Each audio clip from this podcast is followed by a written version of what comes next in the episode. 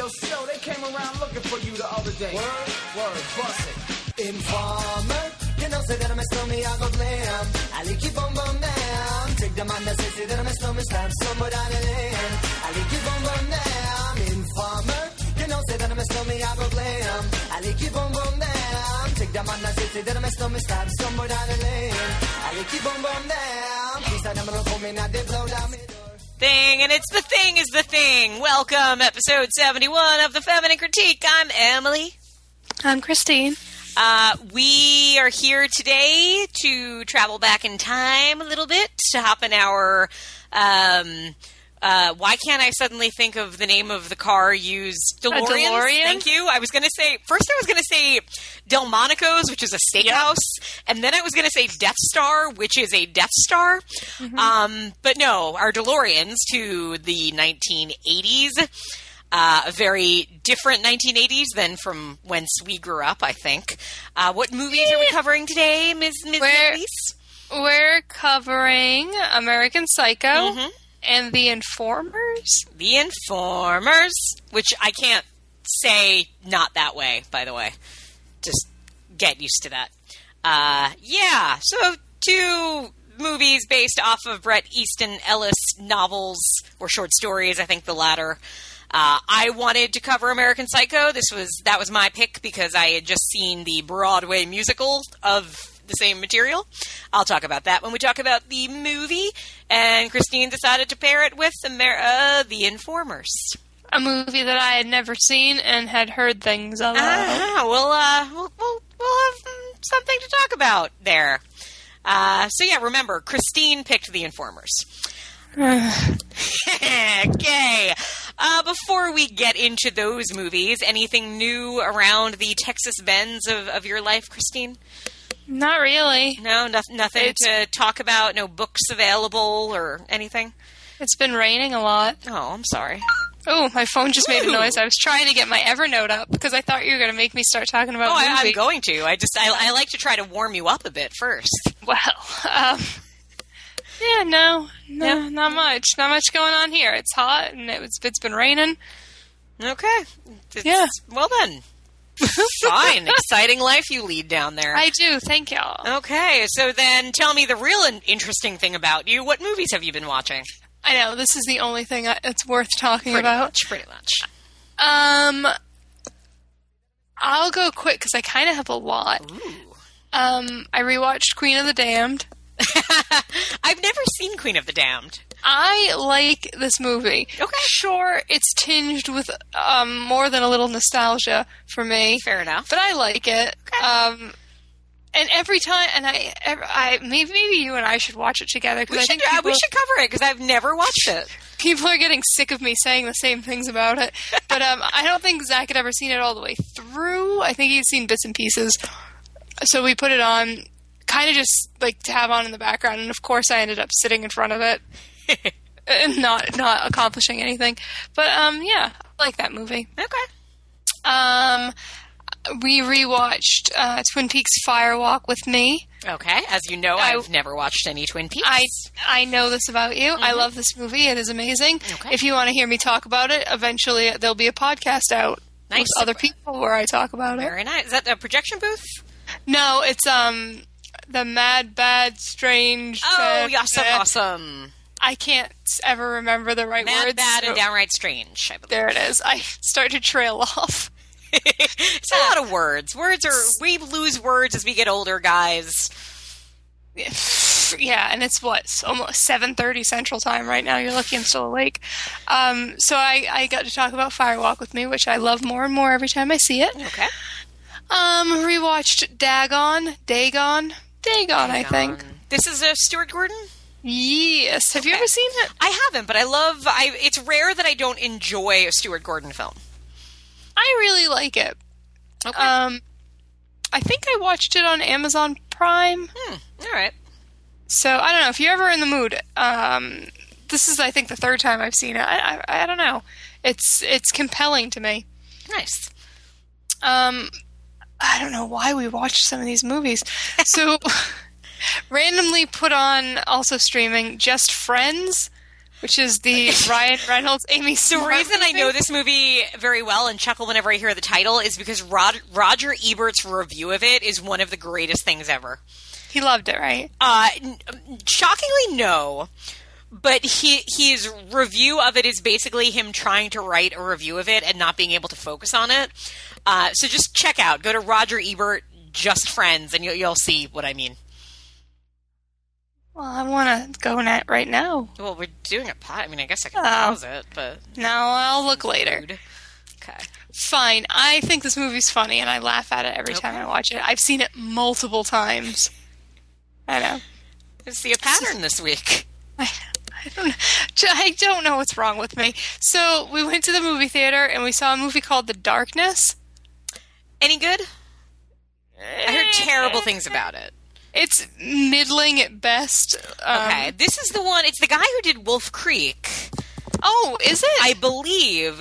And I think it at first it was going to be like a like it was filmed as an R-rated, pretty intense film, and then they decided to PG-13 it up, is what I understand. oh, weird. I didn't do much digging on it because I didn't find it compelling. Okay. Like it was weird narratively. I don't know, and it, it wasn't scary. It just it was just kind of like, hmm, Okay. But, you know, that's, that's movie kind of the gist I was getting from it. yeah. I didn't hate it, but I don't. I I find it very forgettable. And I think if we had waited another week to record, I would have said the darkness. What the fuck is that? I wouldn't have been able to remember what it was. Uh, it's got a really like eh, title. Like I'm Yeah, it's, it sounds a little forgettable.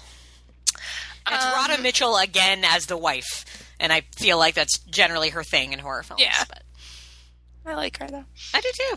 Um, She didn't always have to play the wife. no, that's true. She could play like the mom yes, or like the nurse. true. Or the lady next door, Exactly. Look at you branching out. the cat lady. Yeah. There's possibilities. She's versatile. Or the lady that looks like Melissa George, right? Yeah, definitely. Definitely that one. Um, I watched a movie, I don't know if you've seen it yet, that I like a lot less than other people seem to be enjoying it, um, which is They Look Like People. No, I only heard about that today, and I saw like three different people rave about it. So you didn't Yeah. care for it. Uh-uh. Hmm. Okay. Is I don't know. Uh, English language film or no? It is. It is It an is, English okay. language film.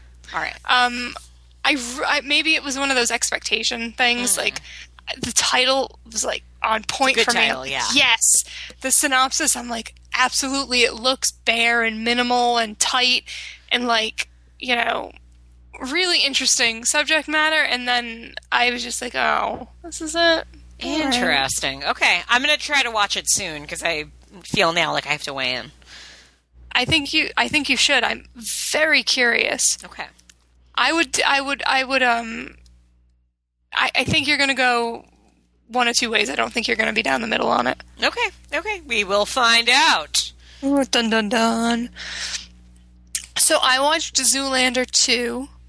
All right. And what'd you think? It was awful. Oh, where do you stand on Zoolander? I like it, but but like there were you know I chuckled a few times at Zoola- Zoolander 2, and then like it was basically because they were just like rehashes of jokes from Zoolander. So I don't know, and and I wonder if I if my my feelings about Zoolander have more to do with nostalgia than Well, Zoolander is an odd one because Zoolander to me has produced an, uh, a film phenomena I like to call the Zoolander effect, which is when you see a movie and you're Aptly like, oh, titled. that's not very good. And then you watch it again and you're like, oh, chuckled once or twice. And then you watch it a third time and you're like, that's the funniest movie ever. Because that, that was my experience with Zoolander. I had a friend who was like, "Oh, you have to watch Zoolander; it's so funny." And I'd heard, and this was like right when it came out in the theaters. I'm like, uh, I don't know, it's getting really bad reviews, and I felt really bad watching it with her because she loved it, and I was like, no, I'm just this isn't funny. I like the one joke about Garry Shandling, but that was it. Uh, but then I watched it again, like caught it on TV, and like chuckled here and there, and then I watched it one more time, and man, is it funny the third time around. I I have fond memories of it. I own Yeah. it on DVD. Like I thought it was funny. I would watch it when I wanted to watch something funny. Mm-hmm. Yep. But I've not revisited it in a while. Yeah. Uh, Brandon hasn't seen it, and it's one that I'm like, oh I'm like, no, no, we should watch it, but you should watch it the third time. Like somehow get it out of your system two times because the third time is the charm. Yeah, I definitely. Um, Like if if time travel were convenient, like that's how I what I'd use it for. Yeah, Yeah, get that out of the fast forward to you having already seen To it. To him twice. watching it the third time. Yeah. Well, I wouldn't recommend the second one. Okay. Right. Um, you know what? I would recommend the second one of I don't. Neighbors. Ah, all right, all right. I still haven't seen the first one. I liked the first one, but I also like Zac Efron and um, totally blanking on her name, which is Rose Chloe- Byrne. Oh, Rose Byrne. Yeah. I, so, like, look, I'm already in it on the first one. I thought it was funny enough. It was it, it was what I kind of expected from that type of movie. So I wasn't like offended or Zach had a big problem with how little they paid attention to the baby. I don't know. That's a big problem for people. Yeah, well, I mean, babies raise themselves these The days. The way the right? baby was the internet, treated. iPads, you know. She was so cute though. Hmm. Um, the second one is maybe my favorite movie of 2016. Wow, Yeah, bold words. that that is a bold statement. It made me cry three times. Oh, I loved it. oh, Yeah, so well, good. Do I need All to see the first one to see the second one? yes. Okay, at some point in life when they're both on Netflix, I'll watch them.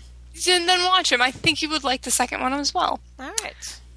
Um, watched a movie that I've always wanted to watch all the way through, but never made it more than five minutes in. that would be Flatliners. Oh man, that you know what's funny? That's the kind of that's a movie that I've seen every minute of it, never in sequence. I've It like walked always- in on that movie on at the end, and I've seen the middle chunk of that movie in the beginning, but never sat down and watched the beginning to end. So I can recommend you watching it from beginning to end. Okay. It's it. Yeah, I've seen it start so many times, and I don't know. It know. used to I either always be on cable. I think I guess why. that's what it is, and I never actually watched it. So I watched it. I think it's on um, Amazon Prime. All right. Might be where I watched it. We used to have Uh, um, we we had a video like a local video store, and we used to like every week drive behind the dumpster and see what movie posters they were throwing out. And so we had like a big cardboard cutout of Flatliners in our basement for a long time. Oh, fun, Yeah, child friendly. Um, totally. w- another movie I think was Amazon Actually, Prime. I have a little red hoodie, and every time I wear it, I I, I pretend I in my in my own way I pretend, pretend that I'm the kid Kiefer Sutherland uh, does bad things to. You've never seen it. How do you know that plot? Because I've seen that, I, I've seen that part of it. I've seen that part of it. I'm saying I've seen all for- all of it, just never together. Guys, Emily just spoiled I didn't. I just said For there's a little boy in a hoodie, and that's I associate that with flatliners. I was so surprised by that twist. Yeah. See, when you see that, that twist is- first, it kills something for you. I can I can imagine that it would. um, there's a movie on Amazon Prime called Wind Chill. Oh, is that Emily Blunt? It is Emily Blunt. Okay, Thank good. you. Couldn't remember her name. Miss the soon to be Mary Poppins, which I think is kind of Oh, neat. Yeah, they just cool. announced her and Lin Lin Manuel Lin Manuel Miranda Miranda Manuel of Hamilton. Uh, they are uh, doing a new Mary Poppins, and Garry uh, not Garry Marshall, thank God. Rob Marshall is directing it. Uh, um, that's neat. yeah, I think so. Um, she's good in this movie. Okay. I've I heard of this movie, but I've never seen it. I wanted it to do a hundred different things, and it didn't do any of them. It just Oh. did a boring thing. But you know, whatever. Okay. Um, I rewatched Scream. All why not? I saw, um, you know that Lucy Liu vampire movie? Uh, kind of. It's I when it's you say that, I'm like, yeah, but I don't know the name. I think it's called Rise, but that's also there's like, you know, a Colon colon, and then something else. Okay. something. So I watched that. Any good? It was not. It was not very good. Okay. I wanted. I wanted to love it because it's Lucy Liu as a fucking vampire. I do like her a lot, do too. and I like, and I want her to get good roles because she can be really fun in the right role. She's so funny and charismatic. Yeah. But sometimes it's just like I feel like in this movie they were almost like, no, no, no, go sit down. We'll let other people act. You've no, had a long I'm here for Lou. fucking Lucy Liu. right? Give me Lucy. Oh. um. Uh, saw X Men Apocalypse in the theater. And your thoughts? Eh. Eh. I, I don't. None of those are any good. First class was I- really good, or first class was really X2 fun.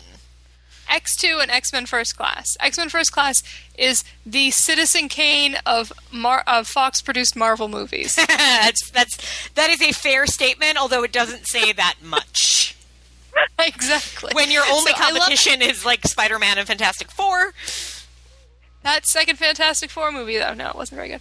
Um, it was, but but people people were like, oh, it's this is the the weakest one of the new ones. But like, I feel like you always kind of get some, a certain thing with those X Men movies.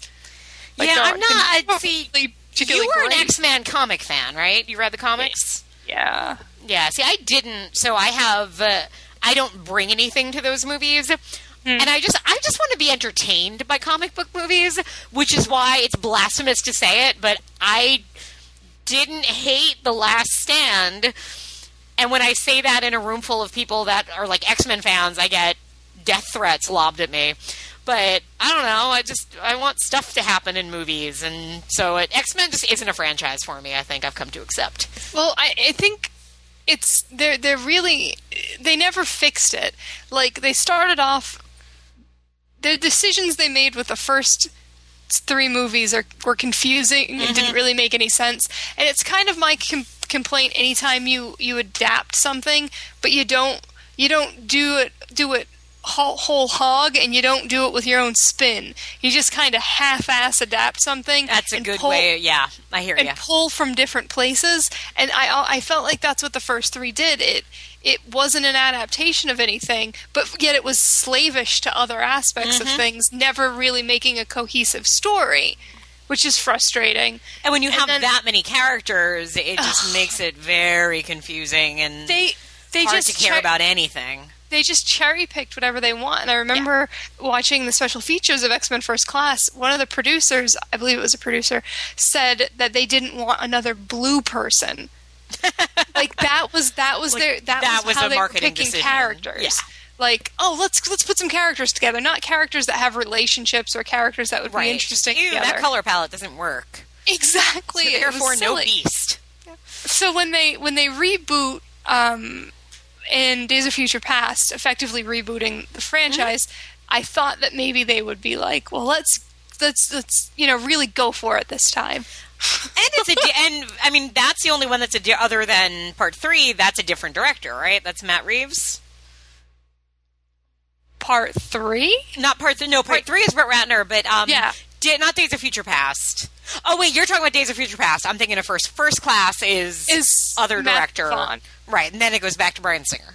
yeah, yeah. He, he X Men First Class um, was successful in spite of Singer trying to be involved. Right. I don't know, but like it's. I'm going to see every. I'm not one of those people that's going to complain and then you say like, "Well, why'd you go see it?" Well, I'm going to go see every X Men movie until the end of time. I, I, I will see them on my respirator. Like, you drag me away from the X Men movies. I just wish that they. I, I just constantly wish they were something different. Oh. But Quicksilver is adorable as always. Okay, well that's good. And then I watched a documentary about sugar. About sugar. Yeah, it's it's called Sugar Coated, and it's about not having sugar. But like, I like those documentaries. Is it gonna make you not want to have sugar or make you want to have more sugar? Not want to. Really? Like, do they sh- keep showing close-ups of cookies and like sticky donuts? Because that's I don't care if you tell me what's like that they're made of. You know, horse glue. If they give me a close-up of a chocolate chip cookie, I'm still gonna want one. I I don't think so. That there were more like pictures of teaspoons with sugar on them. All right, and okay. like cakes. That I can resist. I, I can. I, I'm not big on the you know take a spoon and stick it in a sugar packet and and lick it. That's not my thing. Uh, so I'm just just checking. Like if it's if it's going to help me not eat sugar or if it's going to make me crave things. Just checking that. Is this on You Netflix to or go- Amazon? It could go either way. Um, Netflix. Okay. I had to think. All right, I'm, eh, good, worth checking out. I liked it. Yeah. Uh, I may give it a spin. And you, madame? Oh, that's everything. Yeah. Oh, okay. I was expecting like a folio from you based on what you I- said. I went fast. Okay. Uh, my list is mid-sized, I guess, this week. Uh, I had a few documentaries myself. One was on Netflix, and that was What Happened to Miss Simone, which was Oscar nominated, the documentary about Nina Simone. Uh, I mean, I'm a big Nina Simone fan. I've always found her fascinating and kind of unlike anything else. And this is a, a good, kind of very straightforward documentary about her and her life and her talent. Um, worth watching if you have any interest in her. Uh, fascinating woman, g- genius musician who was uh, could do things that nobody else could, and who also happened to come of age at a you know at a very dramatic and important time in American history, where as a black woman, uh, basically she became what she was because she couldn't get admitted into a classical music school because she was black. Um, so instead, she became Nina Simone, and all that comes with that. So, and there's also it goes into you know her be having manic depression, which was something that was not readily diagnosed back during her prime. So it's a it's a good watch. Uh, worth, worth a watch if you're interested. Other documentary. This was on uh, the HBO Go app. This is Six by Sondheim, and it's just a documentary about Stephen Sondheim, who of course is a hero of mine. Uh, and it's, it's interviews with him and interviews with other people, kind of going through through his life, but they frame it kind of by taking six of his most famous or most kind of uh, interesting songs in different shows and sort of using those to explore how he writes and why he is kind of this musical genius and so on.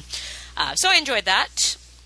Uh, you'll be happy to hear that What? my husband and I queued up Annabelle. And I liked it. yeah, Yeah, I didn't love it. Okay. Um, and that's pure, very simply because it wasn't the killer doll movie I was hoping for.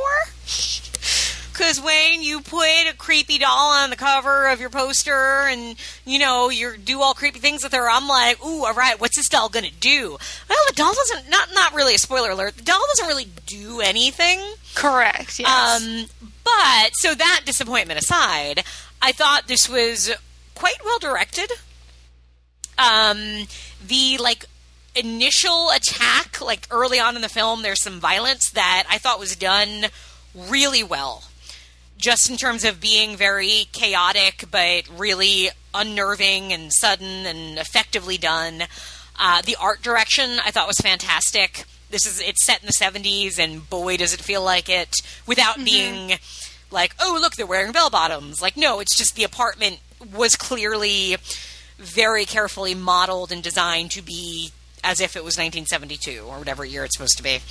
Uh, so I liked it. I, I admired a lot of the decisions in it. Um, and I'm I will look forward to what that director does next. I forgot his name, but I think he has a good eye, and you know how much of that was also because in a lot of ways it's kind of a lot of its strengths were similar to the strengths of The Conjuring, and I wonder how much of that was the production house and overseeing or what. But it was a, a strong outing, I thought. Uh, on Netflix Instant, some movies that were going off of Instant Watch. Uh, one of which was Tale of the Mummy from 1998. So this is directed by Russell Mulcahy, who did the Highlander series, Highlander and Highlander 2. Um, this was kind of a shitty 90s mummy movie, but hi, I'm Emily. I like shitty 90s mummy movies with I have really bad you. CGI. Yeah. Bad, bad CGI. But a really good cast. So you get Sean Pertwee, you get Jason Scott Lee, Jack Davenport, um, Gerard Butler in a very small part, Oh, and uh, in a in a cameo, Sir Christopher Lee.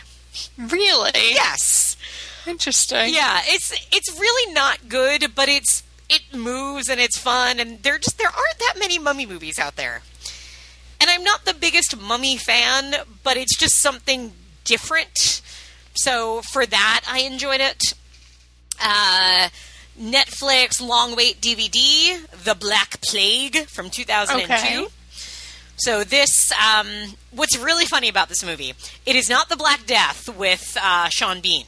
This is the Black Plague with Lena Headey. Okay. Uh, Completely different. Completely different movie. This, I mean, this was made like ten years before the Black Death, but also starring like multiple Game of Thrones actors. The and it's, I mean, it is kind of straightforward. It is the year 1348, and uh, Lena Headey is like the lady of this village where all of a sudden there's a plague and stuff. Uh, it's there's like concepts behind it that are really good because it kind of is sort of exploring the idea of pun- like the plague being punishment for man's sins and everything. So that's cool. Lena Headey's really good in it.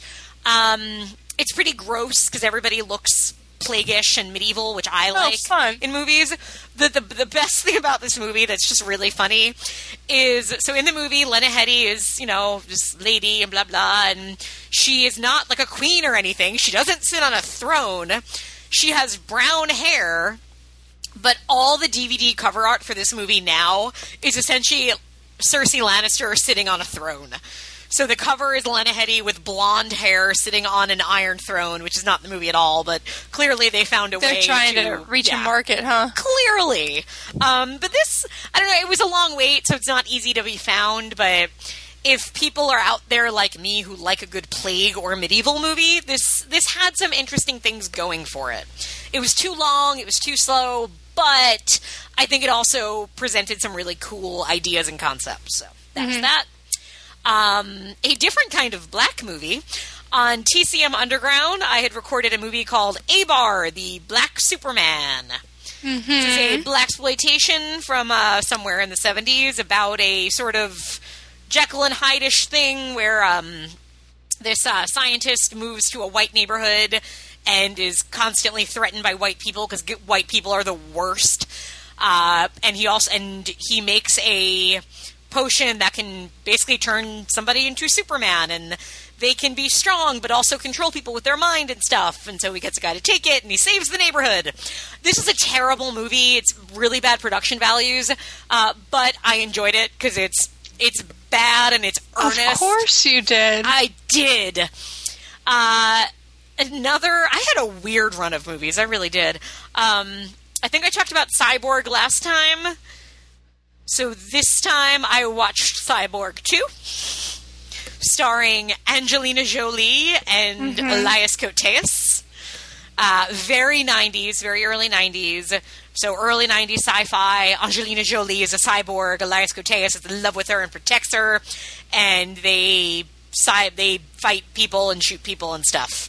Um, again, uh, not great, but fun, and it moved a lot. Billy Drago was also in it, and um, I, what I like about Billy Drago is he's never in good movies, but he's always in movies. He's just always there, and he's always doing something weird. Uh, Funny. probably the worst. No, I don't know. Okay, yeah, I think this movie was worse than Abar. Uh, Slaughter Hotel, aka Hotel, or no, Asylum Erotica, aka Cold Blooded Beast. Too many AKs. This is a lot of AKs. So this is from like 1970 thereabouts. Another long way to Netflix. Stars Klaus Kinski as um, a psychiatrist at this um, like uh, what would you call it? Like not.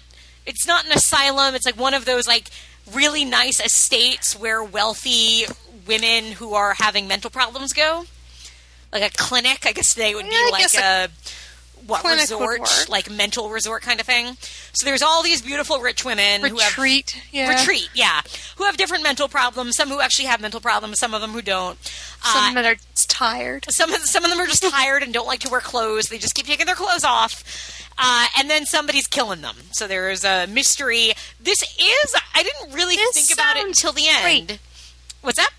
It sounds great. Uh it's I mean it's it's terrible, but it's a giallo, which I didn't think about because it's so trashy.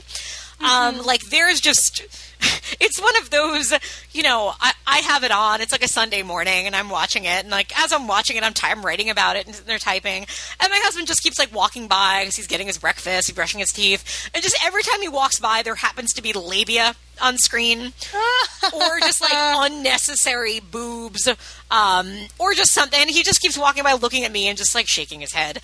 Uh, and it's just, you know, it's, like I can't defend it. It's this is just a terrible movie, and I'm entertained by watching it.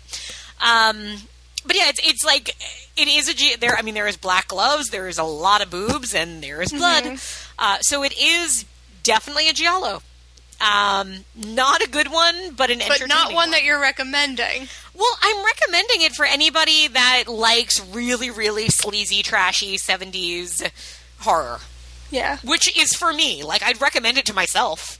If if our timeline split coherent style, and I met em- and I was talking to Emily, and I was like, "Oh, what'd you watch recently?" I watched this movie, Slaughter Hotel. And other Emily was like, "Should I watch it?" To her, I would say, "Yeah, I think you'd like it." what does that say about me? I don't know. At least Uh, you know yourself. I, I do know myself in my own way. All right. The next thing I watched was also on HBO Go. Um, and this was called Daybreak from 1993. This was a made for HBO movie based on a play. Uh, it is near future or somewhat future. A plague has broken out across the land. Uh, young people are kind of recruited sort of in like this army like place. Uh, there's a plague, so if you're caught with the plague, you get quarantined and kind of sent away. And Moira Kelly is like the young lead. Martha Plimpton's her friend. Oh, fun. Moira Kelly falls in love with Cuba Gooding Jr., who is like a resistance fighter. Um, and uh, it's, I mean, the whole movie I- is a pretty clear analogy for AIDS and for kind of the whole panic of uh, that era of the 80s. Uh, this the movie itself is kind of dull, like because it has a lot of ideas and it it's filmed like in New York City and Washington Heights, which is kind of cool, but it just um, doesn't translate cinematically as much as it could have, I guess. But it's entertaining just to see who else is in it. So John Cameron Mitchell is in it from Hedwig. Um, several actors from Sex and the City are in it in very different parts, and it's just amusing to think of it that way. Uh, yeah, it wasn't particularly good, but it was there, I guess. Not really a recommend. Um, it's no Slaughter Hotel. Okay. I mean, what is though? Indeed. All right, and two more. Uh, one via Netflix Instant. Uh, one that I had seen people talk about, and this was the Hallow, not the Hollow, not the Gallows, but the Hallow. Hello, H A L L O W. what does the cover look like? Uh, trees, I think. yeah, I know. I yeah. Yeah. Is- Um, also, is Irish horror film. I- Ireland's been making a, good good output lately of horror films. I'd say, um, all of which star at least generally two actors from Game of Thrones. This one has Benjen Stark and Roose Bolton. For those who are at home wondering, uh, about a family that moves like deep into the woods to study trees, and then the trees basically infect the man and tree killers stuff. Um, this was good. It wasn't great, uh, but it's solid. The creature designs are really cool. It's very well acted. It's very well shot. Like it's a well made uh, little thriller. It's just there's nothing. There's something missing from it, or there's just not not anything in it that like pushes it over. I guess to the next level. Uh, like similar to the Citadel, I guess is what I yeah. what kind of it I think about it with because it's also an Irish horror film that's good, not great, but but good and strong and not a waste of your time. Uh, and That's then the yeah, the last thing I watched was going off of Instant, which is why I watched it. I had seen it before, but my husband had not, and that was Peter Greenaway's "The Cook, the Thief, His Wife, His Lover, Her Lover." Mm-hmm. Have you ever seen it? No. Ooh, uh, one of these days you've got to. Uh, it is it was back to being like on the uh, not available list on Netflix. It Yeah. might come back at some point. Um, it is unlike anything else in the world. I love it. It is beautiful and gross. Um, Brandon's I've word for it it was grotesque. gross. It is. I mean, it is. The opening scene is um, Michael Michael Gambon uh, just smearing poop on a dude that's wronged him and then pissing on him. Uh, but it's also like all the costumes are done by Jean Paul Gaultier, so everything Helen Mirren wears is fabulous. Uh, the what he's doing with art design is is really interesting and, and both and very much just beautiful and grotesque because there's visuals that are just you know you could make a painting out of and then there's visuals that you could make a painting out of but you wouldn't give it to someone you like uh, so it's it's just something special and unique and odd and gross and wonderful i love it uh, I keep meaning to check out more of Peter Greenaway's, and I just haven't had the energy to continue with him because I have a feeling the rest of his films also take you somewhere. Yes. Um, but it's it's a high recommend. If it comes back to instant, definitely give it a go. It is something, you know. Uh, I don't know. It's always been on my radar, but I've never like Oh man, sat down and committed. I wish I'd have known because I would have urged you to before it went off of instant. But it's gone on and come back, so it could happen again. Uh, but that is everything I've been watching. So a a mixture for yous out there. Uh, and then, of course, American Psycho and the Informers. So, with that said, why don't we take a quick break? Uh, come back. Do you want to go chronological by when film was made and start with American Psycho? Sure. Yes. Very specific. yes. Uh, well, I, I have felt as though there are certain responsibilities I need to take in podcasting, and one of them is not letting you decide which film we watch first. We, we talk about first. Because it makes you very nervous, and then I feel It bad. does. It does. So, executive decision, American Psycho. We will be right back.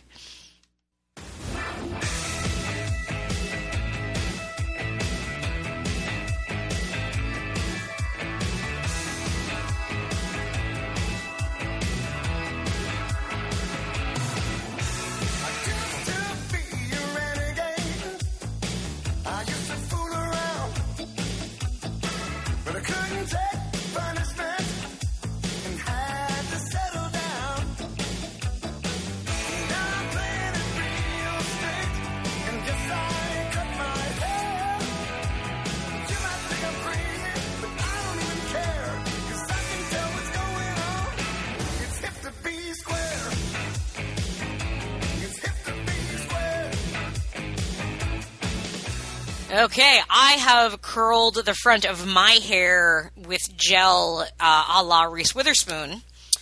Uh, what have you done to prepare, Christine? I don't know. I took some Quaaludes and passed out. I think that's more fitting. So you're Samantha Mathis, I'm Reese. Yes. Pretty good. American Psycho from the year 2000? Yes, the year 2000. Directed by Mary Harron, with a screenplay by her and Guinevere Turner. Long storied uh, history of this book coming to screen. Originally going to be, did you look up or like learn anything about all the different directors formerly attached to this?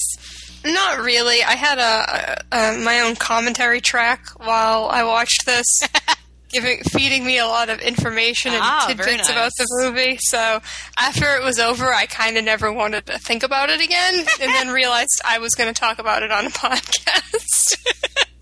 Well, I'll give you the list that I've heard, which is that it started at one point. It was going to be our old friend mentioned earlier, Stuart Gordon and Johnny Depp.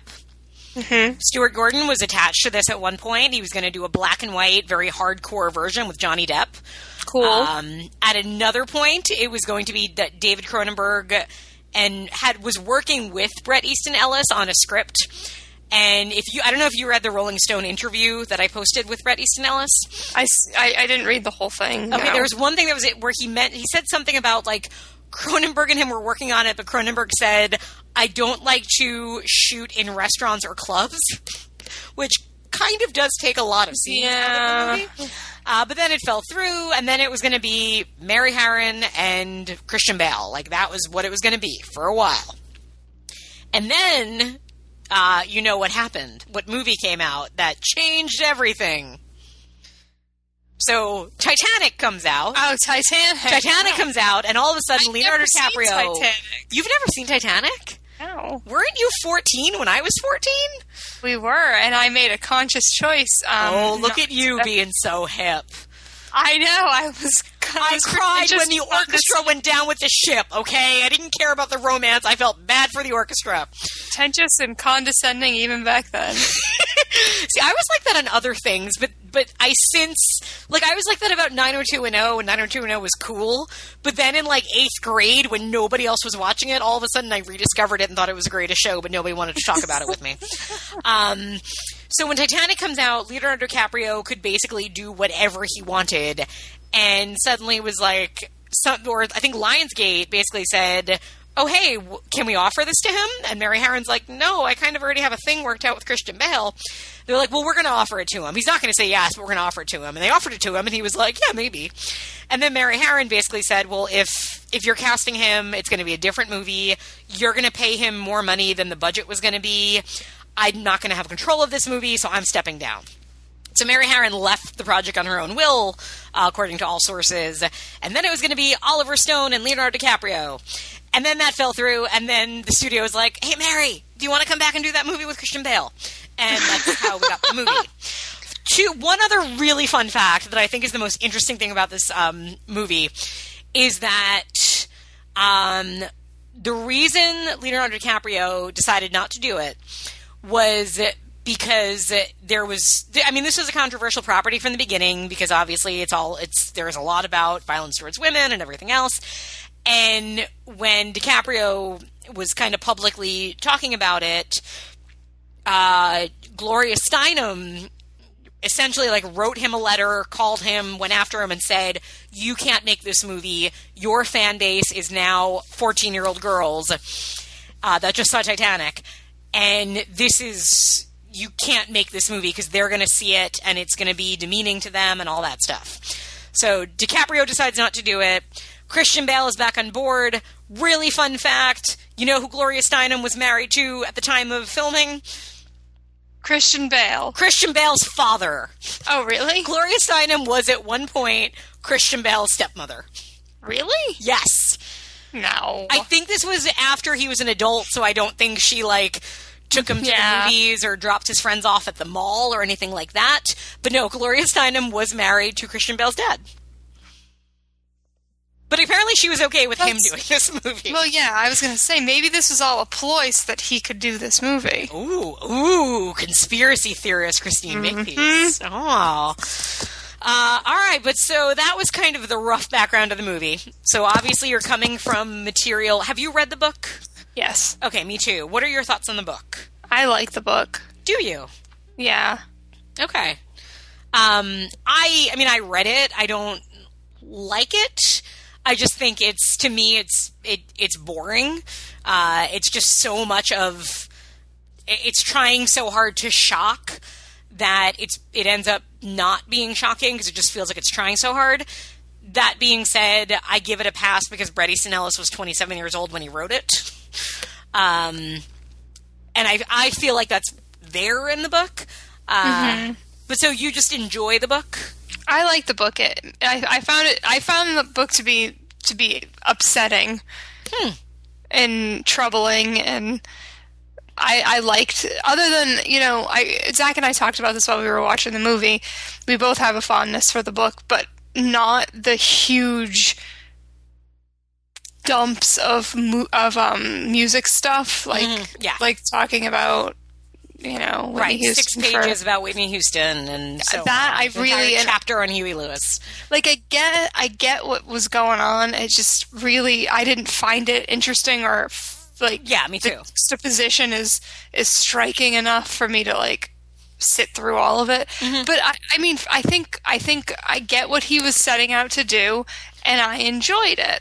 Um that being said, I've seen American Psycho now. This will be the third time, and I never remember it. I do not think I like this movie. Interesting. So what um quick synopsis it's 1980s Patrick Bateman is the vice president of uh, a company just like every other company on Wall Street, and he is a handsome and seems to live a normal life, except he also kills people, maybe. And that's one big question I have for you. Uh, but so tell me, your did you see this when it came out? Um, I think I saw it shortly after. Okay, yeah, me too. I think I saw it on video. Yeah, I didn't. I didn't actively seek it out, but I think once it hit video, people people really did start like talking about it, Yep. and it turned into like a thing that you should see, and I did. And um, I don't ever remember having a very strong opinion of it. Like I, I would have said, "Oh, I enjoyed that." Right. then it came up and I couldn't summon an image from that movie that I hadn't seen in, in a still. Like, what is this movie about? What who was in it? I have no idea. So I watched it again and was completely shocked by everybody and everything that happened in this movie. and then we put it on again to watch it this time, and I'm still Willem Dafoe comes on screen, and I'm like, he's in this. I can't retain anything about this movie. I don't know why. Fascinating. Yeah. Well, I think it's what's funny is it kind of leads me. Your description of how you feel about the movie uh, is kind of similar, I think, to how I felt about the Broadway musical. Oh yeah, I wanted to ask you. Yeah, about- and uh, so the musical, it, they did it as a musical. They did it in London and then transferred it to Broadway. It's a really interesting team behind it because it's the book was done by the guy who wrote um, the Town That Dreaded Sundown remake, who I really like, who I loved that movie. I, I Uh, the music, I'm like, I have the program in front of me and I've already lost my place. Um, but it was just like a really interesting mix of people. Duncan Sheik, who did Spring Awakening, did the music. I think the director is a director who did Blade Bloody Andrew Jackson, which is was again a really kind of fascinating offbeat Broadway show. So that was why I wanted to see it, and I figured I'm like, this show is not going to last, and I'm really curious how they turn this into a musical. And it's actually closing like in three days. It didn't. Oh, uh, really? yeah, and it was like an eight million dollar loss. It was a show that didn't Wow. belong on Broadway. It should have started off Broadway, gotten word of mouth, maybe transferred, but this was you're you're asking people who spend hundred dollars on a ticket, which means you're usually dealing with tourists or wealthy New Yorkers. You're asking them to pay that money to see a musical about a man who kills yeah. uh, and it's it's a, a very hard audience to expect to pay for that. Um, we got our tickets at a discount. Sitting in the theater, looking around, Brandon pointed out, he's like, "Everybody here is so young for a Broadway crowd," and it makes sense. He's like, the people that are regular Broadway goers, this is not the material that This is not what they'd go. Yeah, Right. yeah, it's true. and the thing about the musical, um, one really interesting thing about it was, to me, it was very clear that uh, it's all in his head in the musical. I feel like they were stronger or clearer in that choice. Um, the other thing is, ultimately, like I, I, I liked the musical. While I was watching it, I had very little to think about or say about it the and I think it's somewhat deliberate. The music, there's none of the songs was I walking out the door humming or thinking, "Oh, I'm going to download that album," because the songs are very um, kind of plastic and bland, and of course they are because of what the subject matter is.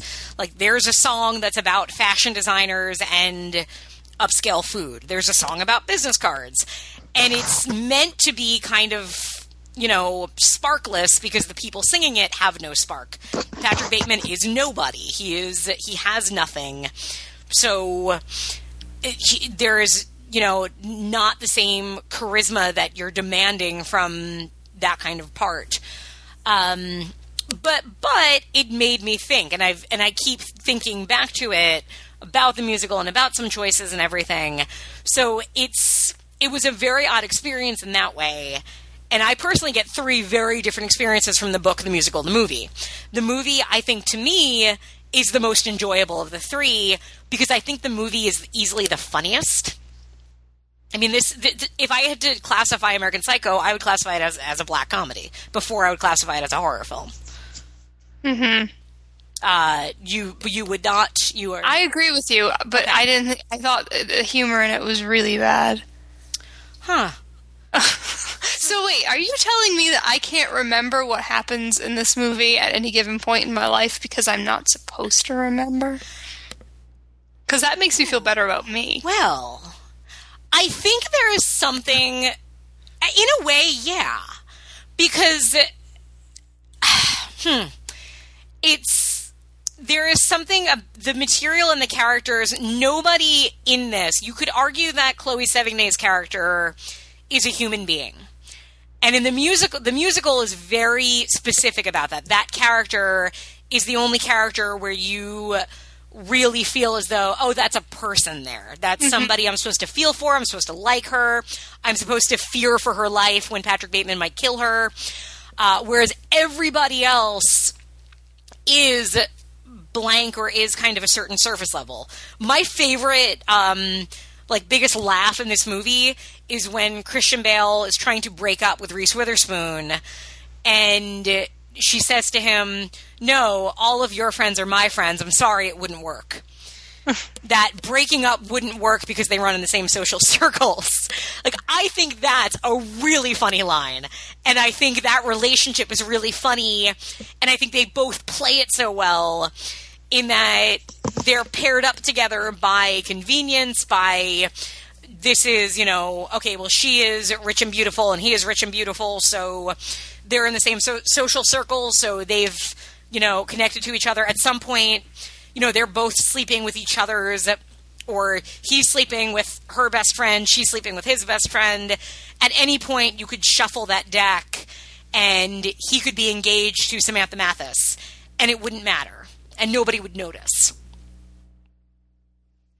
I agree with that. Okay.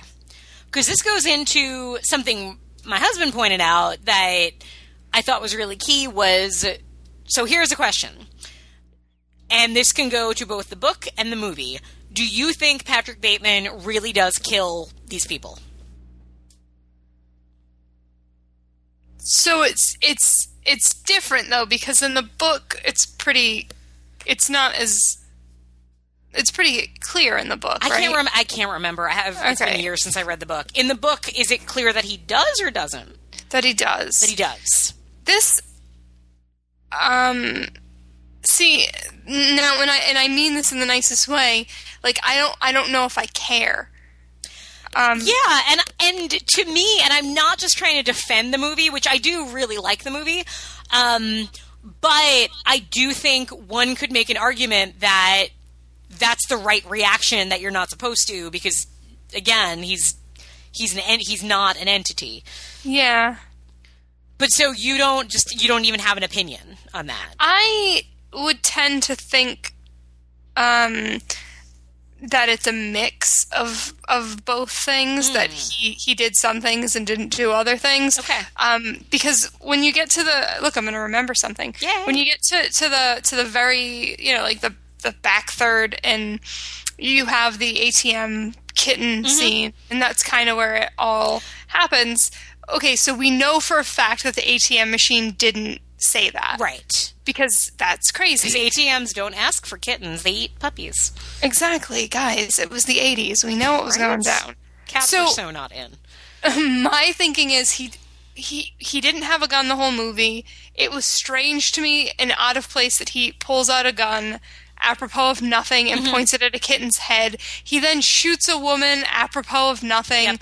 The cops show up too fast. There's a really big, really Like shoot Like- out with the cops. cinematic explosion. Yes. And so, do I think that he called his lawyer and admitted that he killed people? Yeah. Do I think that other stuff happened? No. Um, and I do think that he probably did kill some people. I don't know if he killed everyone, but again, I don't know if that matters. it's and it, yeah because part of it is i mean we see the stuff that we do see it's a mix because we see him having sex with prostitutes and see the implication of him abusing them.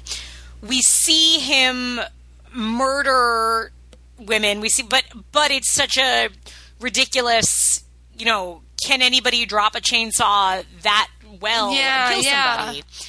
Uh, so for me, I th- I used to always be on the side of I don't I don't think he really kills anyone. I think he does some bad things, but I don't think I think most of the murders aren't real. But then the musical, I feel I felt like at the end of it that he didn't do anything. And part of it is the ending of the musical, which I actually really thought was a really interesting way to end it. It ends with his wedding to Evelyn. Oh, The final okay. scene is he's in a tux, she's in a bridal gown. It's still that blank, none of this matters, none of this, there's no real connection. But the fact that it ends there sort of felt like, oh, right, this is just, this is the new, this is where he's at now. But that it kind of almost made more sense that it was all in his mind because uh, that's how he would still be able to work and be with this woman and all that. Um, in the movie, I know a lot of it was deliberately ambiguous. That Willem Dafoe was was the way Mary Harron directed his scenes. She would have him do the dialogue as if he suspected Patrick Bateman of killing Jared Leto, and then she'd have him do it as if he had absolutely no idea, and then she would just uh, cut and paste and use some takes of him knowing and some takes of him not knowing. So it's very, you have no idea how to read Willem Dafoe, and that's deliberate. Uh, again, Brandon pointed out in the movie, and I think he's right about this, Willem Dafoe isn't a police detective, he's a private investigator, I think.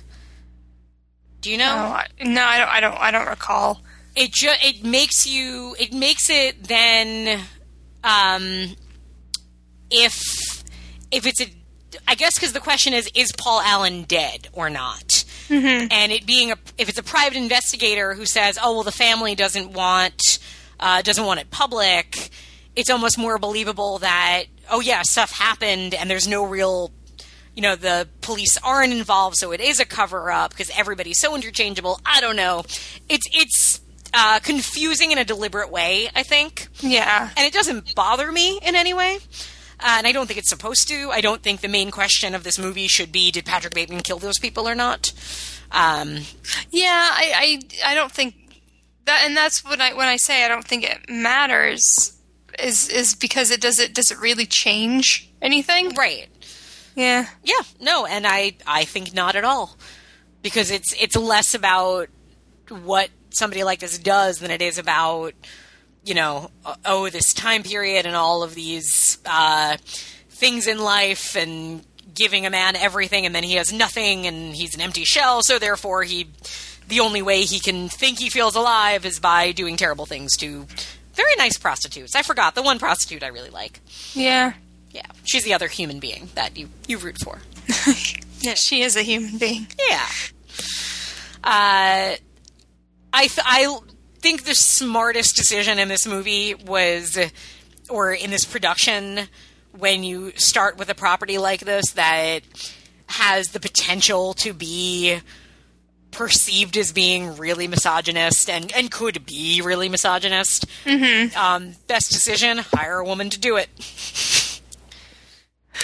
Yeah, it, it to me it didn't come off um, misogynistic at all. Um, Does the book to you? yes, but the Yeah. book comes a- across a lot of things to me. The book is mean, Right. Well, the and, book, and the so book- like Yeah, the movie- in line would be misogynistic too. I don't think the movie's mean at all. No, I, and I think the movie is clear satire. Right? If you're watching this movie, I think that's why I hate it. oh wow, and see, and the book, I think I don't know if the book was always meant to be satire. I I think there's two ways to look at it. One is that Bret Easton Ellis was just was 27 years old and was trying to send up this time period and and these um, the people he saw around him, and was just because he was 27 and was able to write this shocking thing wasn't nuanced enough to really solidify it as satire. I think the other way of looking at that is it wasn't really satire until it was published and people called it satire, and then he could say, "Yeah, yeah, I was totally satirizing stuff." Yeah, I don't know if it was his intent. You're, you're completely right. I don't think because it was funny you bring up satire and calling it satire. So when we were watching it, um, Zach started throwing that word around, and I was like, I kept thinking of it in the context of the book, and I was like, no, it's not satire. That's not satire. That's not what satire is. And then he's like, no, no, the movie you're watching right now, stop bringing everything into it. This is satire. And then I looked up the definition of satire, and and like it's true. The that movie is satire. Yeah. It's satirical and like li- in the literal dictionary definition it is- of the word. Yeah. But I don't think the book was, and maybe that's why, mean and uncomfortable and misogynistic as it was, I preferred it. And it's it's fascinating because I'm the complete reverse. Yeah, Uh. I think I love that this movie is kind, and it, it's. I, I guess I think of like, imagine Neil LaBute directing this movie, Ugh. right? Right? No. Yeah, I know. And or Why'd you make here's a here's a better way of looking at at this. Imagine Mary Harron and Guinevere Turner taking a Neil LaBute script and making it into a movie. And that's where I feel like that's that's what I get more of from this, and that's what I love about it. Is you're taking property that you know came from an angry place. As much as Bret Easton Ellis can say now, oh yeah, no, I was always, I never admired Patrick Bateman. I never was celebrating these things he did. Yeah, well, you know what? Somebody, somebody out there, many people out there, have read that book and said like, oh, I wish I was Patrick Bateman. Yeah. Um, They in- have dressed up like him non ironically. Right. Uh, there's Guinevere Turner in one of the um, special features is talking about it, and she would say she's like the funniest thing p- men have said to me is I'm such a Patrick Bateman. Like, a who would ever admit that? Yeah. But b the joke is so much on you at that point because Patrick Bateman is such a you know he's and the movie is not make should not make anybody want to be him Yeah. uh, and something and they talk about this a lot when they're talking about the film but one of the things christian bale is so good at is he's he is pathetic he's a dork in the movie like he's constantly it, rem- it kind of reminds me of um, in season one of Mad Men. There's a scene where um, Don is hanging out with like beatniks, and it's really weird to see Don Draper, who the, the show has always put in this context of being the sharpest guy in the room, the most handsome guy in the room, the guy everybody wants to be. You put him out of his element, and he's just a, a nerd, and he and he looks like a square.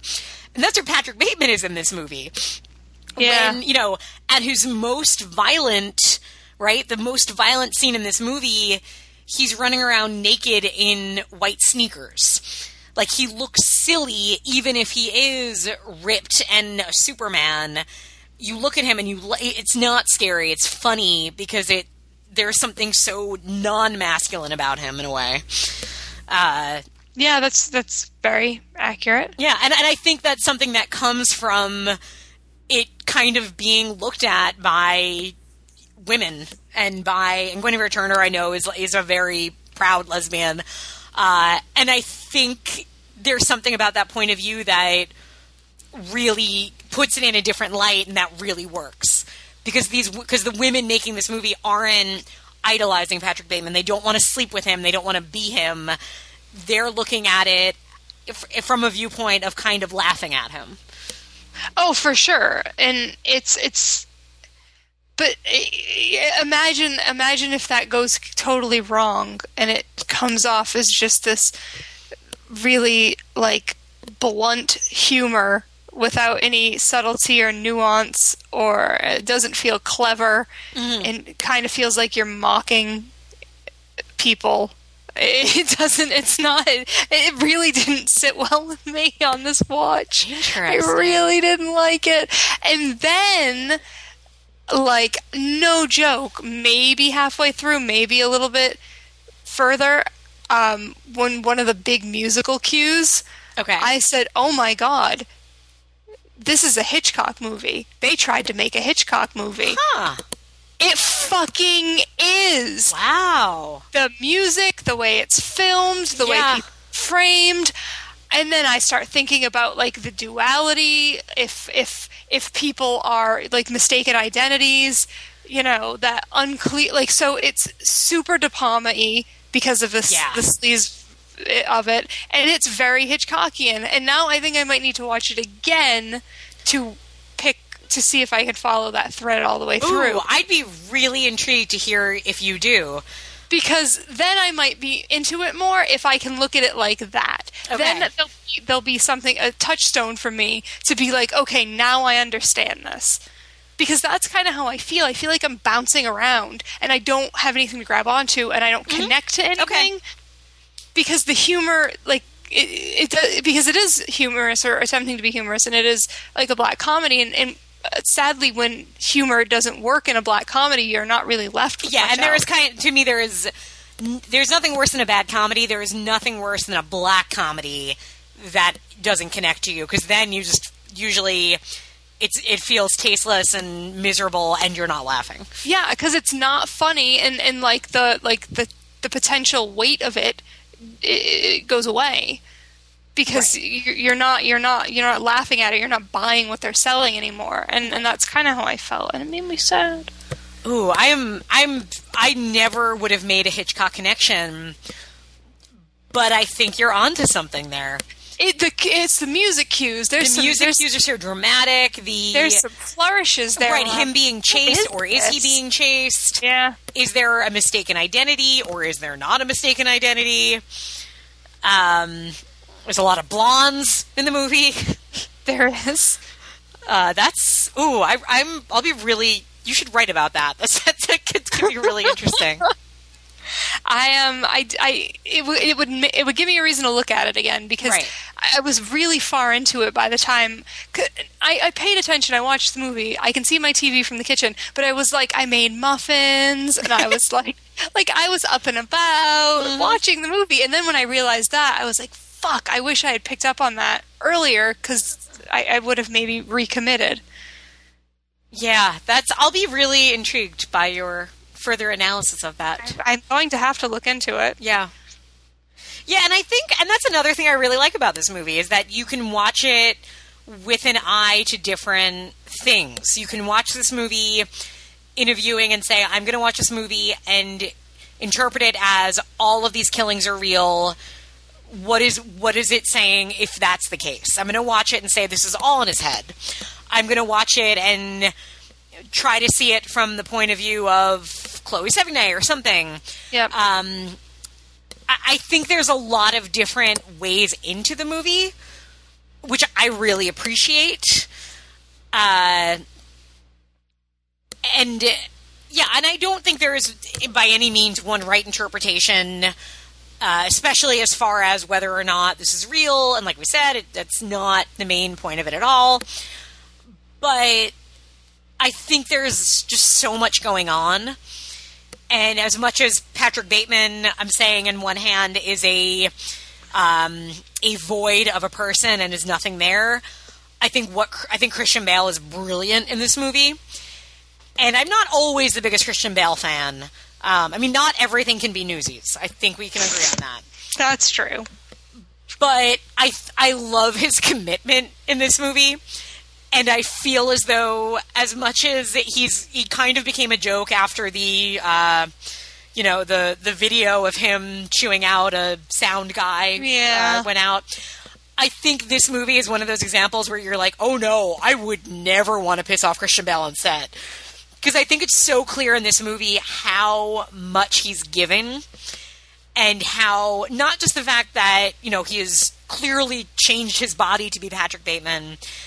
I feel like his energy in every scene is at an eleven, and uh, but at the same time he's balancing this huge front and fa- facade with this. But is there anybody behind the pretty face kind of thing? And I just I think it's a really uh, the, the more I think about it, I think it's one of the best performances of that era, and I think it's very underrated in some ways. Bold words. Yeah, yeah. I think one could watch this and say, "Is, is Patrick Bateman gay?" I think you could watch the movie that way and have and come out with a different way of looking at it. Mm-hmm. Uh, there's there's just a lot. I don't know. I I find this is a movie that I enjoy each time I watch it, and I can get something different from it. And I think if you were going to make an American Psycho movie, I don't think you could have made a better one. Yeah, I I mean, they Zach kept saying stuff about like, well, they used to say this was unfilmable, and I was like, eh. Maybe Zach's a fan of this. I'm guessing. no, he hates it. Really? Yes. I think I think him being him being in the room while I watched it kind of colored my distaste. Okay. Like I don't I don't I know I said I hated it, but like that's very very very bold. I didn't hate it. I just I felt like I, I guess in my previous viewings there had been a, a like a, a cool indifference, and in this time maybe somebody like being a little bit more negative and vocal Okay. colored colored my um my feelings. Okay, that's fair. That can happen. That It can certainly ha- it happen. can it does happen sometimes. Uh, but I don't know. As much as I love Stuart Gordon, as much as I love David Cronenberg, I'm glad this is the American Psycho we got. I th- I am I can say that I am too. Yeah. Uh, by any chance, did you see American Psycho 2? Oh my god, no! But I was like rapidly tweeting about this. It's really And- not good. Vishnu said you should you should watch American Psycho 2 and I said and he just gave a brief description and I said oh we're we're covering this for the show so I'm sure Emily has seen it and we'll talk about it. Of course. I have. It's, it's like her yeah it seems like her type. Uh, what's funny is I can't remember if I wrote it. I wrote about it, but I that might have been one of those reviews that got lost somehow. Uh, I have to check if it's on my if it's on my blog. I'll post it on the Facebook page. Uh, it's Mila Kunis is the Patrick Bateman character. Yep. I, genius. William Shatner is there too. It's I remember being disappointed because just thinking this just isn't anything. Like it's she's trying, but she's not giving anything, so she just comes across as bad. Yeah. Uh, I don't remember. I remember almost nothing about it, and it's the kind of movie that should be so bad that you do remember things about it. Absolutely. Yeah. So it's it's it's disappointing, I guess. But yeah, th- think of how many Halloween costumes this this movie inspired. Yeah, I saw uh, my fair share of dudes in that like clear slicker Yep, um, yep. on the train when Uh-huh. I was when I lived in New York. At the uh, the show, they had the, like one of the guys who like welcomed you into the theater was just in his underwear with the slicker. I think he worked there, or he was just a fan that dressed up like that. I Who don't know. knew? Like, I mean, come on. People just show up to it's like Rocky Horror, right? True. I wonder if that's what they were hoping. You know, I feel like I'll go back to what I said about Carrie, the musical, which of course I did see. Uh, is they? I don't think they were because they. The show is funny, like it has a lot of the same jokes and it's kind of tongue in cheek at times, but it's not embracing this wackiness. It, it plays Yeah. it, and I don't want to say it plays it straight, like it plays it kind of um, in that sort of bl- like specifically deliberately bland area.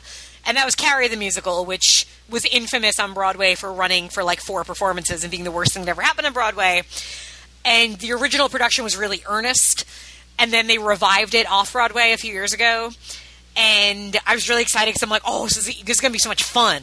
Like, you can make this really scary, Yeah. or you can make this really stupid and it can be enjoyable. But instead, they kind of did what the remake did. Like, they tried to bla- play it straight, but if you're not great and you're playing straight and you're having Carrie sing about her powers, it's not that interesting to watch.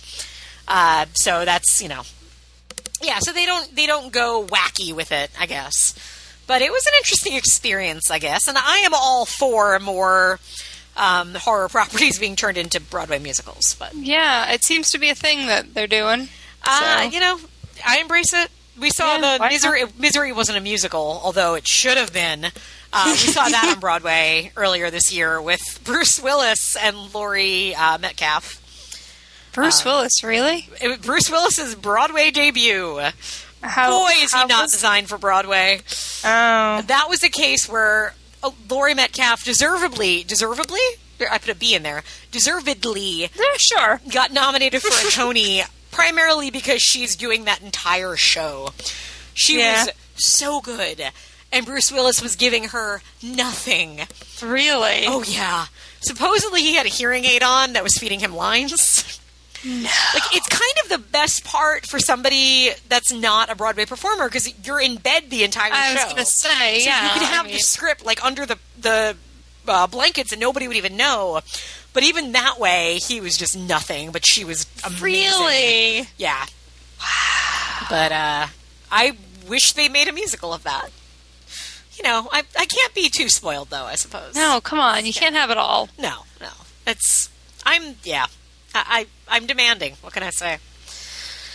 All right. So, do you have more to say about American Psycho?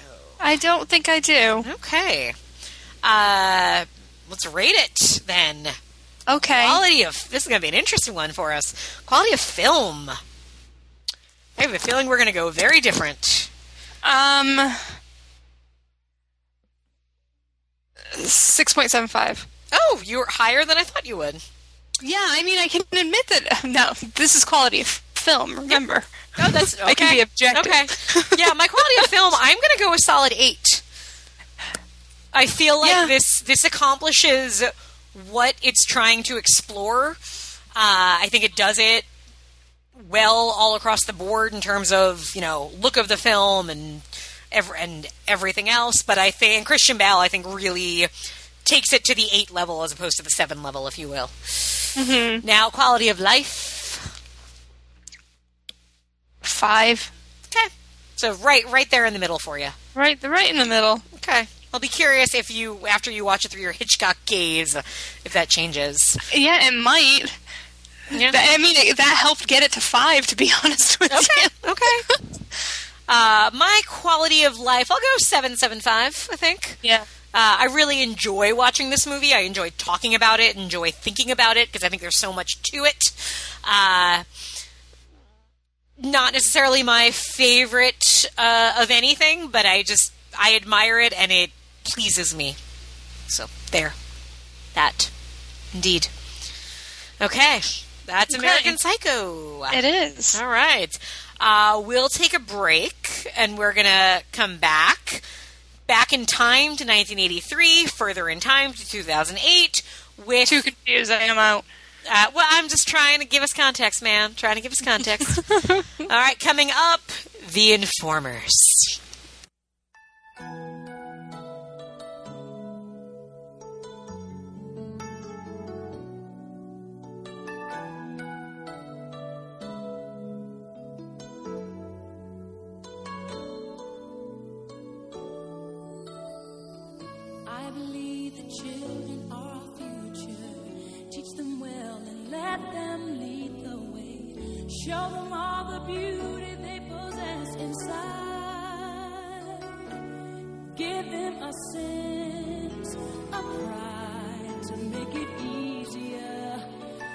The children's laughter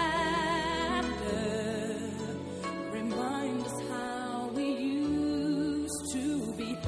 Everybody searching for a hero. People need someone to look up to. I never found anyone who fulfilled my needs. A lonely place to be. And so I learned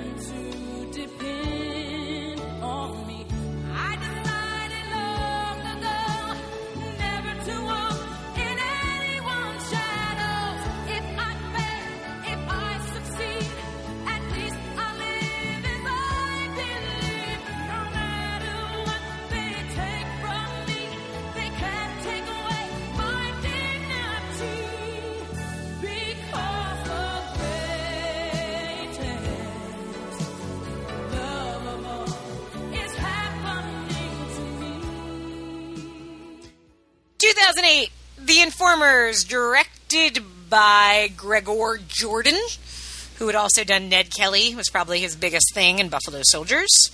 Uh, written by him and Nicholas Jarecki, who did Arbitrage, which is the Richard Gere film that everybody seemed to Uh, like. Oh, yeah, that movie. And of course, based on short stories, I think, by Bret Easton Ellis. Now, Christine, Yeah, you picked it. I did. Okay. Uh, why did you want to watch it? Okay, well, saying I wanted to watch it is, is a bit bold. Uh, So basically, you picked American Psycho, and as far as pairing it with something, I couldn't really think of anything thematic that I thought would go well. So this is the first thing that popped into my head. Um, it's something that people reference a lot, and and uh, until semi recently, people would do it with an air of like, "I bet you haven't even heard of this thing," and then we all realize that we all know everything now because we have internet Internet. Yeah. but like I've I've read articles about it. Somebody wrote an article about it for um, Paracinema. Really? Um, yes, um, I am have have been pro Amber Heard. Like I love her in Drive Angry. So you say she's in a movie, and you're and you're like, eh, it's about the '80s. I don't know. Maybe this was a mistake. no. I I will. Nothing is ever a mistake on our show, So Christine. We have never done anything wrong in our lives when it comes to the show. Precious angels, we are. With that said, in, I'd like to quote somebody with my review of this movie in the words of the great one and only Christine Makepeace. I this movie. Oh, this movie, right? exactly. It But what I'm fascinated about, so I do not remember this Paracinema article because I probably just would have had no context for this movie. What are people finding in this So- movie? it's uh, I, I really there was a I have them all put away and I don't know what issue it's in so I would have had to go through like a lot of mm-hmm. them and the thought did cross my mind like I want to know what I want to know because yeah. I think it really was like it was really talking about um Amber Heard's brave performance I think and Because she's And, naked? like, I don't that's not brave I do that every time I Yeah, a right? If. I look like Amber Heard, I'd be naked all the time. Yeah, that's very true. So, because I, I can't remember who, it was a podcaster who said this once, and I thought it was a very interesting statement of if you think of every movie in the world, you think you can think differently about it if you think, you know, every movie that's ever been made is somebody's favorite movie.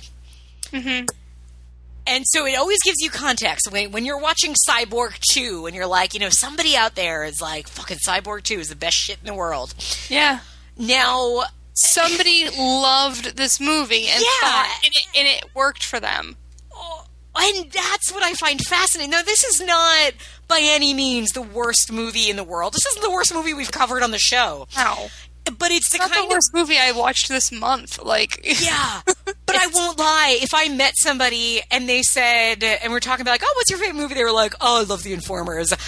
Level of respect for that person, whew, crash. I would say, sir or madam, have you had dinner? Let me buy it for you and tell me what the fuck you like about this movie. Yeah. Uh, let's give a quick synopsis. It's 1983. Now, Yeah. American Psycho is 1987, New York. This is 1983, Los Angeles. Yes. Rich, pretty people who are unhappy in their lives. They're all unhappy. They're unhappy. They're, and empty. they're all So intertwined. they have sex. Yeah, they're intertwined. They do Everyone is intertwined. Um, at one point, I said, "Boy, I wish this movie would start already." because every time we switch scenes, there was a new setup, a new person, and you're like, "Wh- "What? When am I gonna?" And it wasn't like at, at some point in the beginning, you're like, okay, a bunch of kids. I have no idea how old they are. I think they're supposed to be like college aged, I guess. I guess, yeah. uh, you know, they're at a party. One of them gets hit by a car in a freak accident. It's supposed to be like this thing that wakes them up. It doesn't really do anything. Uh-uh. Uh, so then you have the one character that seems to care about it. He goes to Hawaii with his dad and is therefore hundreds of miles away from the rest of the action for the rest of the movie. Which but yet and, keep and they so pointless to keep going back to. yeah. And there's nothing. So in that storyline, it's this kid whose dad is like he doesn't connect with his dad. His dad's like, "Hey, let's hook up with some chicks," and you think, "Oh, I think the kid's gay," and the dad thinks he's gay, but then the dad's like, "Oh no, you've you got yourself a girl. That's cool." And then the dad hits on the girl, and then that ends that that story. Like there's nothing there. It's just about, I guess, supposed to be about a kid not connecting with his dad. Wow, wow, wow. Yeah. Uh, you have the other, I guess the main story is the main guy who's just a pretty boy um, Jon Foster, I guess. I don't know who that is. Pretty boy actor. He's a drug dealer, and his dad's rich, and his mom's rich. We'll get there in a minute. But so Graham is dating Amber Heard, Yeah. and they all sleep around with each other, and it's okay, except maybe Graham really likes Amber Heard and doesn't want her sleeping with other people. So, wow, wow, wow, that. Uh, it's 1983, and of course, you know, as soon as you see Amber Heard start itching her arm and looking at something, you're like, oh, okay, she's got HIV. Yep. Spoiler alert, she gets HIV.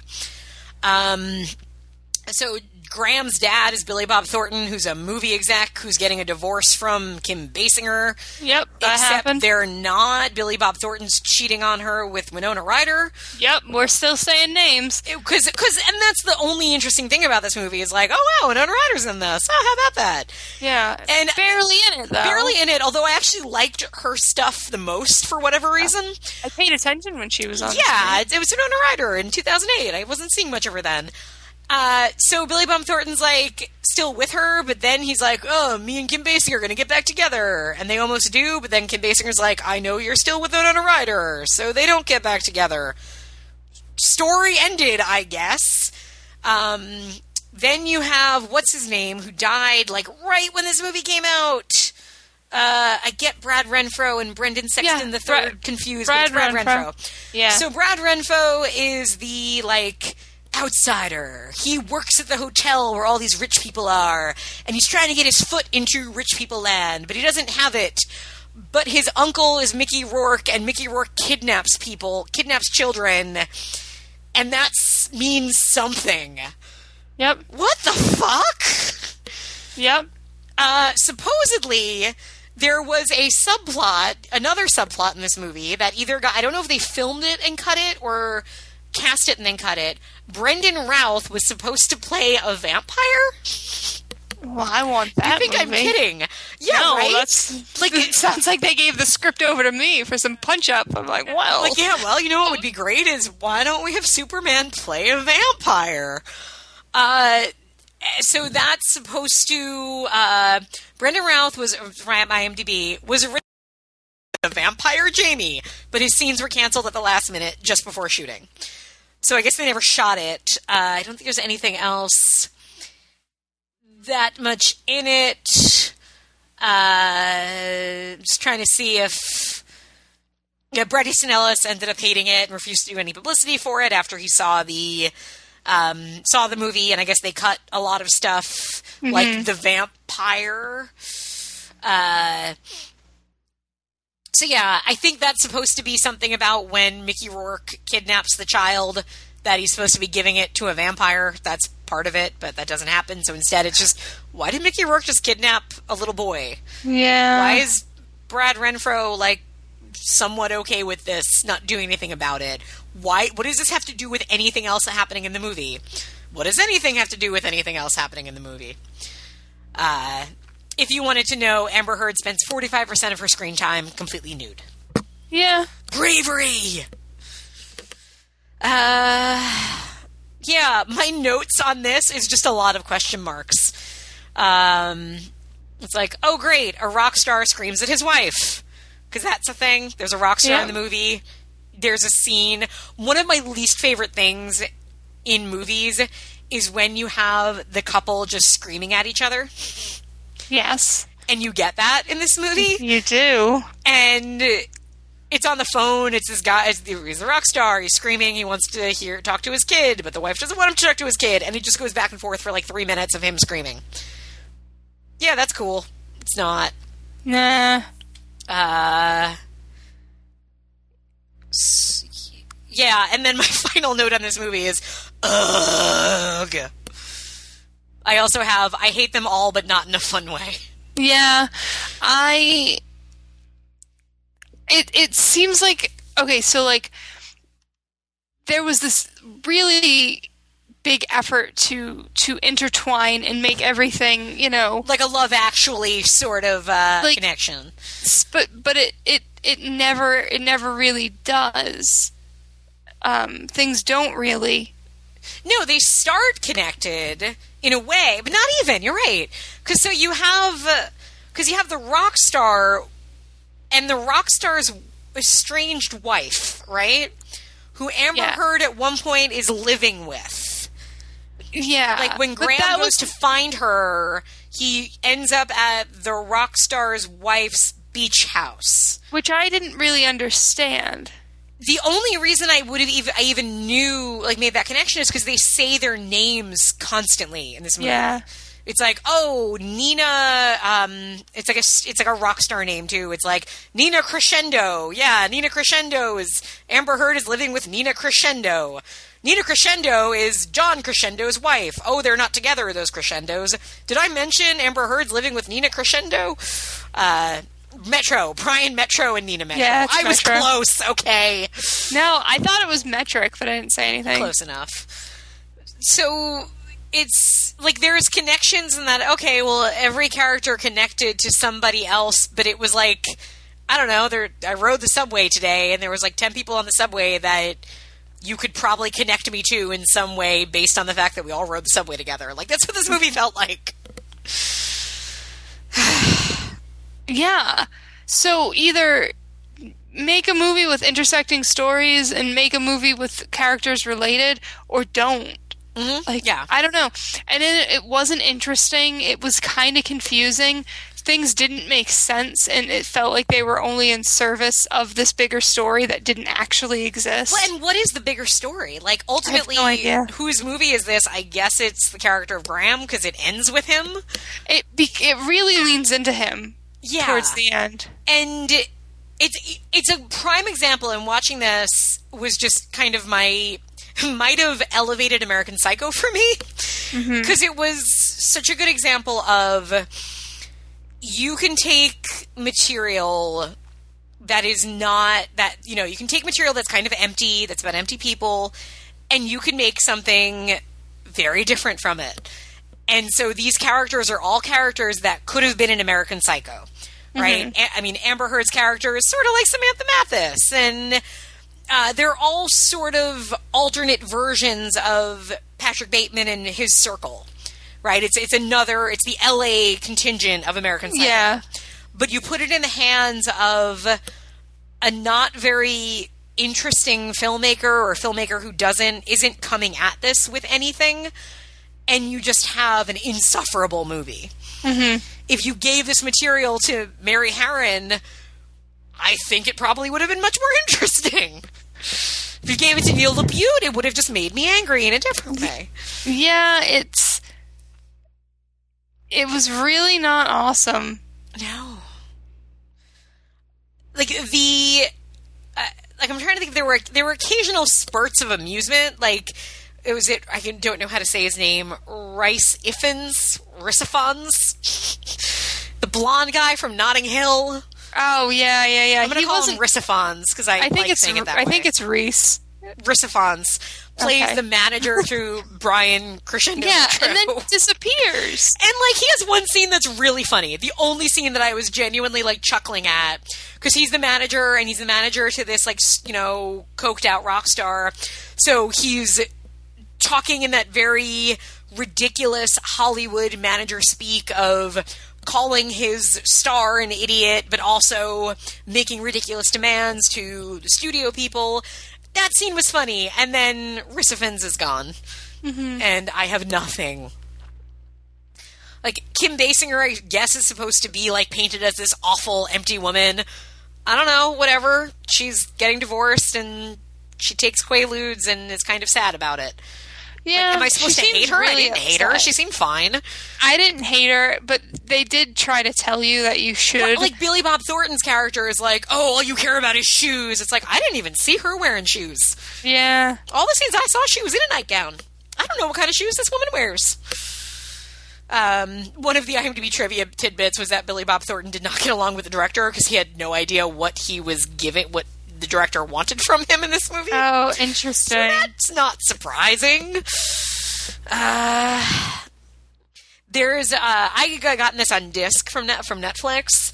So there was a special feature. There was like a 20 minute sort of making of interview with the cast and everything, and it was one of those like painful because they were all really earnest about it, uh, and you just kind of felt bad for them. Because they're all saying things like, you know, it's really it's it's this this world that we don't see, and it's so fascinating. It's like, no, it's not though. No, it's not, though. it. Ah, yeah, a, a lot of I this movie. um, yeah, that that's most of my feedback. Yeah, it it was really I, I had a hard time not completely um, checking out. I, I didn't. I managed to stick it out, really trying to fit pieces together, you know, and make it be a cohesive story. Yeah, and I'm sure like they do say that there was originally a longer cut, which is, sounds insufferable. Yeah. But sure, I maybe there was more connections made. Maybe there were more vampires or an explanation of why this movie But- has a kidnapping in it. It wouldn't make any. It wouldn't make it for me. It wouldn't make it any more better if if it was tied together tighter. No, Like the fact that it wasn't tied together tight just feels Is sloppy. It doesn't mean that that was a solution to making it good. Exactly. It, what that's not what what undid it for me. Yeah. Um, I thought it was just really not interesting, and and and and it was so Full of itself.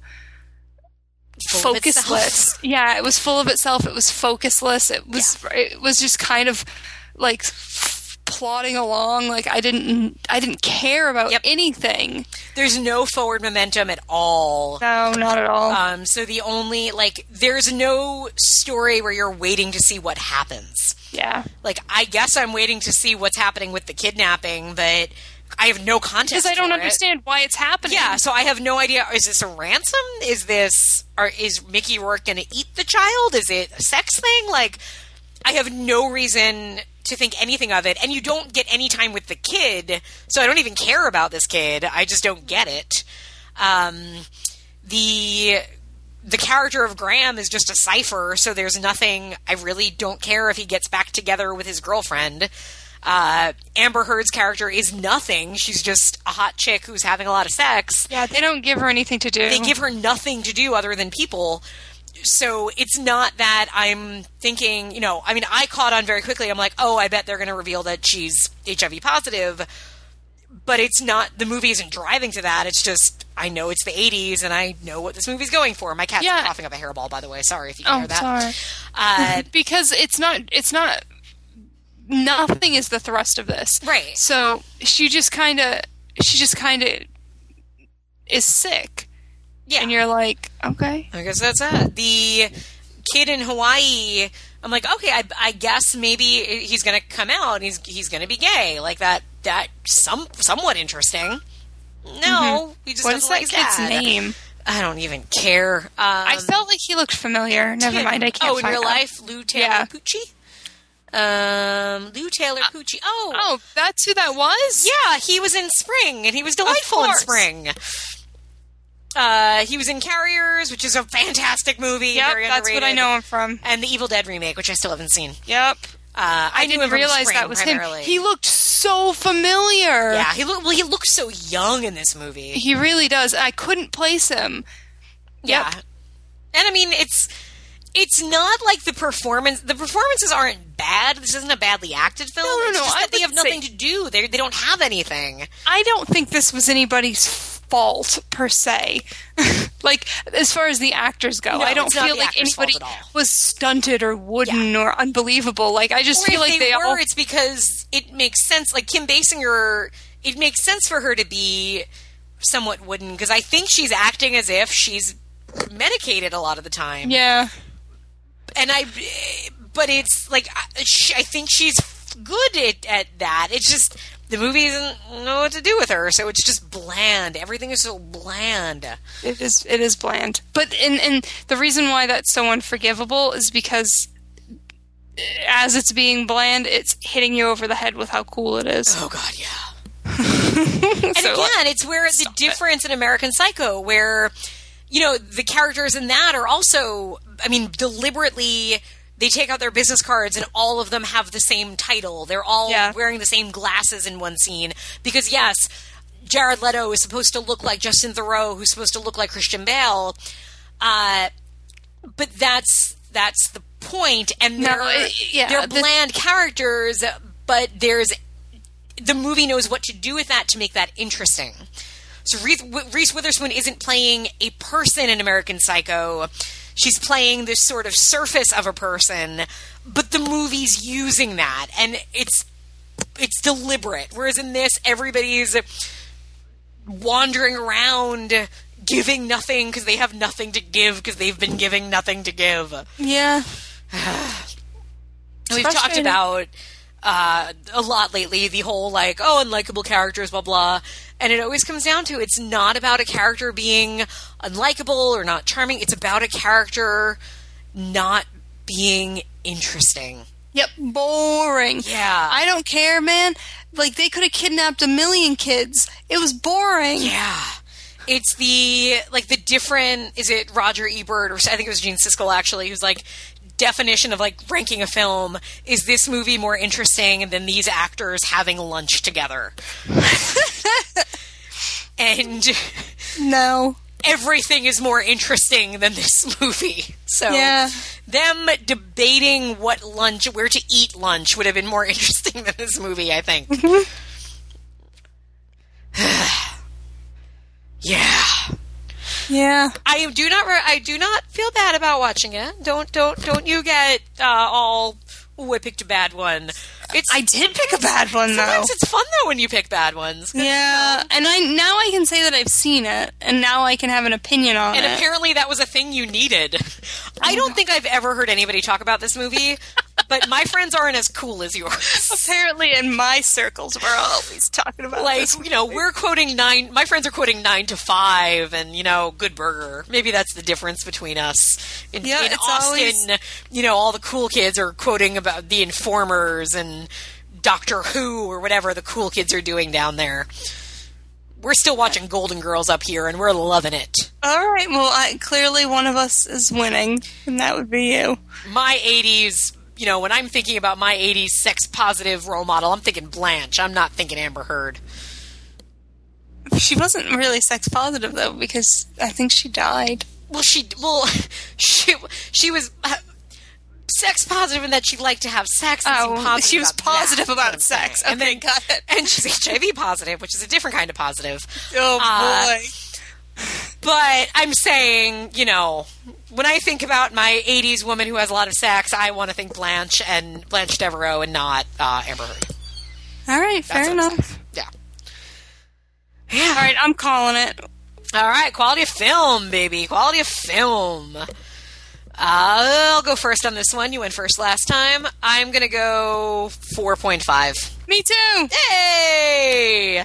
Just under average. I, it, it is not, it, this is not a better than average film. It is just under average. Yep. Quality of life. Woo boy. For me, 2.75. Mm, Three point five. Is most of that for Amber Heard's boobs? Yes. Yeah. Uh, I'll never watch this movie again. I, again, Never I- ever. I just have no. And if, if- I'm glad I watched it because it means when somebody brings us up in conversation, I could be like, "No, seriously, what's wrong with you that you love this movie?" There you go. If they ever do that, You get a talking point now. I do. I'm excited about that. But aside from Risifons, nothing fun about this. Yeah, it's very true. Ay, ay, ay. All right. So on that note, let's uh, close this out. Netflix instant pick, Christine Makepeace. Okay, so I have one. Okay. Do you remember? I don't remember if you saw it or not, but I know I talked about it. Do you remember that documentary on Netflix? Netflix called the that guy that was in that thing. Uh, I didn't see it, but I, have heard somebody talk about it. I don't know if it was you or not. It might have been me because I did. It's a character actor movie, right? It's a character actor movie. So my pick this week or time is that gal that was in that thing, oh, which is a character actress Actress movie. movie. It is so good. Oh, that sounds wonderful. That's on Amazon Prime. I think it's on Instant, Netflix Instant. Okay. You should watch it, It- even if you haven't seen the, the dude version. This one is so much better because where the guy version starts to get like a bit repetitive Okay. of them just saying it's hard to get work when you're not Brad Pitt. Like the ladies are like, I got like sexually assaulted on set, and Like they they tried to make me play 50 when I was in my 30s, stuff like that. I was told to lose 40 pounds to play the fat best friend. Exactly, like it's so good. Okay, I will totally watch that. It sounds great. Nice. The gal or the girl? The gal. Gal. Oh, I love it already. Uh, that's the that's the way to say it. Nice. Hooray! Uh, my Netflix Instant, it's kind of a lazy pick because I just there was nothing I watched on Instant that I really felt strong about um, pumping as my Instant pick. Um, so I was just kind of I'm like, what else is on Netflix? I'm like, oh fuck yeah, yeah. Grease Two is on Netflix Instant, oh, fun. and I'm just saying, anybody out there, Grease Two is more fun than Grease. Um, it's Well, ridiculous. that's just a fact. It has damn fun songs. It is goofy as hell and embraces it. And it's a very misunderstood movie that got trashed when it came out because nobody was ready for Grease 2. Um, they probably shouldn't have made it then, but they did, and we're all better for it because it's Grease 2. So that's my instant watch pick. Uh, it's going to be your turn for the next pick. So do you have anything ready, or you want to wait to think about that and let it? I've got I've got nothing locked and loaded at this moment. Okay, well then I will wait till you can go and uh, find your bullets and kittens to feed to ATMs and gear up for the next one. I'm I'm gonna go shove a cat in an ATM at gunpoint. Oh, well, actually, I have four of them. I can give you one if you want. If you need one, just saying. And now I wouldn't do that. I'd find one that none of us have a connection to. Oh, but then no, you'd form a connection to it. I know. The second I saw its beautiful little eyes. Yep, you could never get away from it. All right, so we will announce what we're doing next on the Facebook page once we decide, but we don't know when that will be. So in the meantime, people use condoms, don't have sex with Amber Heard and five other people at the same time because one of them might be carrying. Um, and I guess we have to say it. Uh, we both have to go return some videotapes. If